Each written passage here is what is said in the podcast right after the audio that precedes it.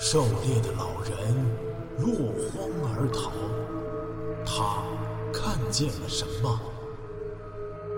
风景区内群蛇频频伤人，他们为何如此狂躁？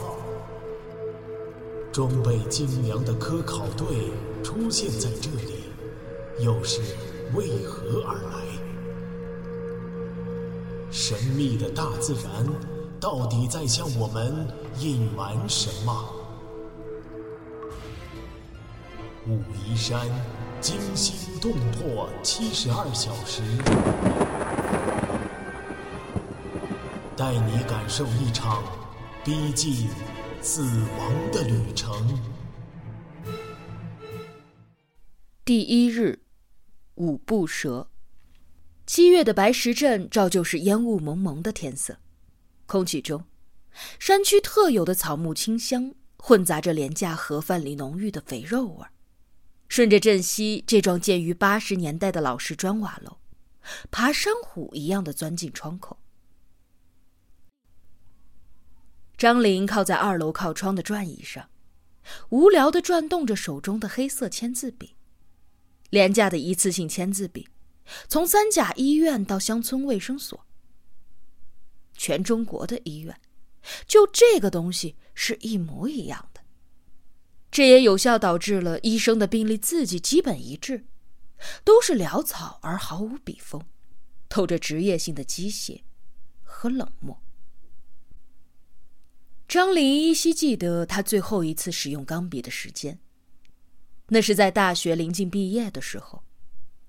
一个才气出众的男生给他写了一封热情洋溢的情书，结果被他委婉的回绝了，而且在回信的最后，用钢笔工工整整抄写了一首舒婷的《致橡树》，来与他共勉。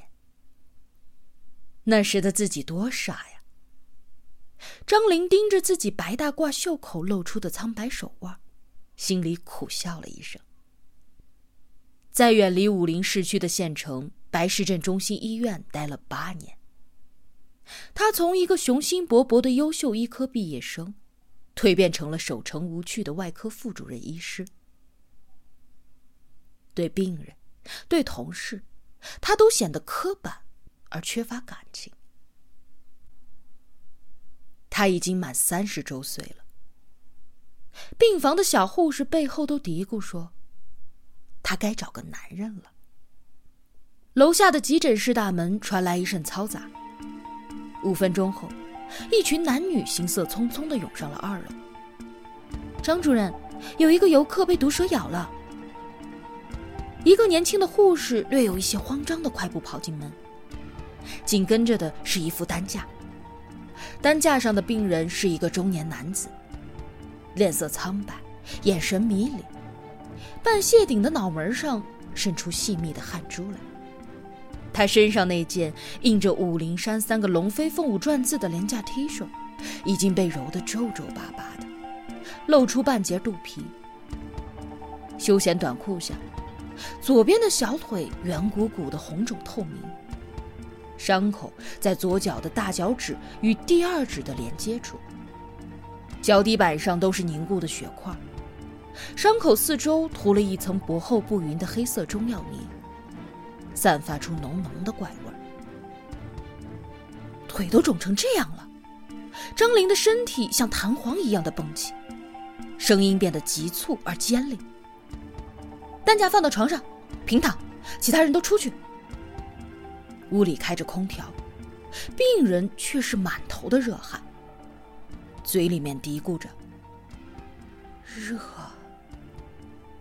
然后不停的摸胸口，：“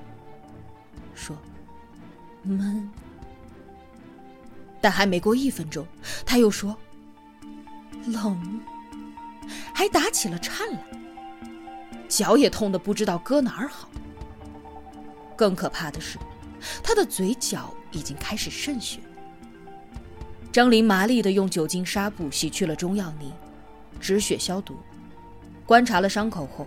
他迅速做出了判断，接着，他尖声指挥着有一点迷茫的小护士：“五步蛇血清，在冰箱的最下面一层，快去，八千 U。现代医学发展到现在，针对毒蛇的咬伤，仍然没有口服的特效药，唯一有效的就是抗蛇毒的血清。抗蛇毒血清的制作和疫苗一样，首先提取蛇毒少量，多次注射到大型的动物体内，一般是用马，然后从马的身上产生的抗体经提纯而成。人被蛇咬注射血清之后，血清当中一种叫做伽马球蛋白的物质与毒素结合，使毒素失去活性。并由机体相应的吞噬细胞处理，从而使毒素失去了对人的作用。不过，特定的抗蛇毒血清只能用于特定的毒蛇，比如五步蛇咬伤，就只能够用五步蛇抗毒血清；眼镜蛇咬伤，只能够用眼镜蛇抗毒血清。于是，对于医生的临床判断来说，有一个生死攸关的考验。鉴定病人是被哪种毒蛇咬伤。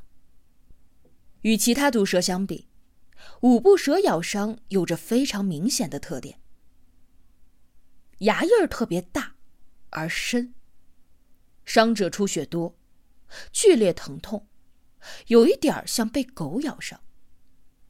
这是半个月来第三个送来的被五步蛇咬伤的患者了。张玲想不起。以往的年份有过如此频繁的毒蛇咬人病例。一个同来的女人不放心的站在门口，惊魂未定的诉说了简单的经过。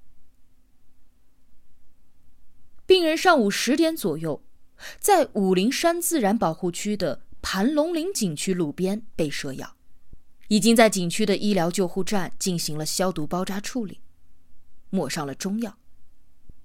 两个小时了，张林很痛恨景区医疗救护站自作聪明的中药处理。这层黑乎乎的中药泥有个屁用！你们应该直接就送过来。毒蛇咬伤的头一个小时是最重要的，百分之九十的死者都是因为没有及时得到正确的处理。注射完抗毒蛇血清半个小时后，病人昏昏沉沉的睡去了。被抬进特护病房进一步的观察。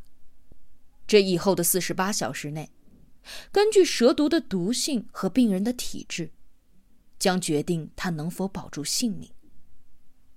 张玲暂时松弛了下来。洗手的时候，他提醒自己，要让药房再进一批抗毒蛇血清。除了五步蛇、腹蛇、眼镜蛇的也要进几支。另外。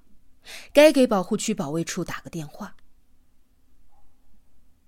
张林坐到办公桌前，低头在抽屉底翻到了一本泛黄的通讯册，找到了一个号码，侧身拨通了电话。被蛇咬伤了。是的，五步蛇，半个月来已经第三个了。告诉你们一声。嗯，不客气。挂掉电话，抬头，窗外极目处，千山万壑蜿蜒不绝的武陵山脉灰蒙蒙的，如巨幅水墨山水画一般横亘在远方。午餐时间已过，他却丝毫没有食欲。